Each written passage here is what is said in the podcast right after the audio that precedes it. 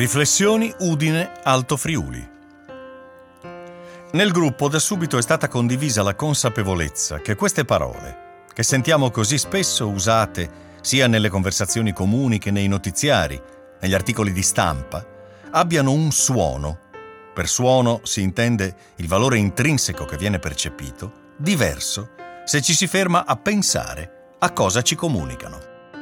Interessante è stato notare come, Già il fatto di appartenere a generazioni diverse abbia inciso non tanto sul significato letterale della parola, ma sul significato personale percepito, sul peso che le viene attribuito, sulla percezione di come si manifesta nella vita sociale. Un esempio.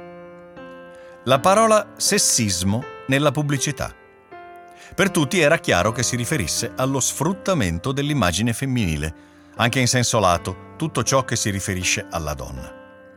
La parte interessante del confronto è stata l'opinione di due partecipanti, di età diversa, sul significato di sfruttamento, strumentalizzazione dell'immagine femminile o di ciò che è legato al femminile in una specifica pubblicità. Trattava di assorbenti.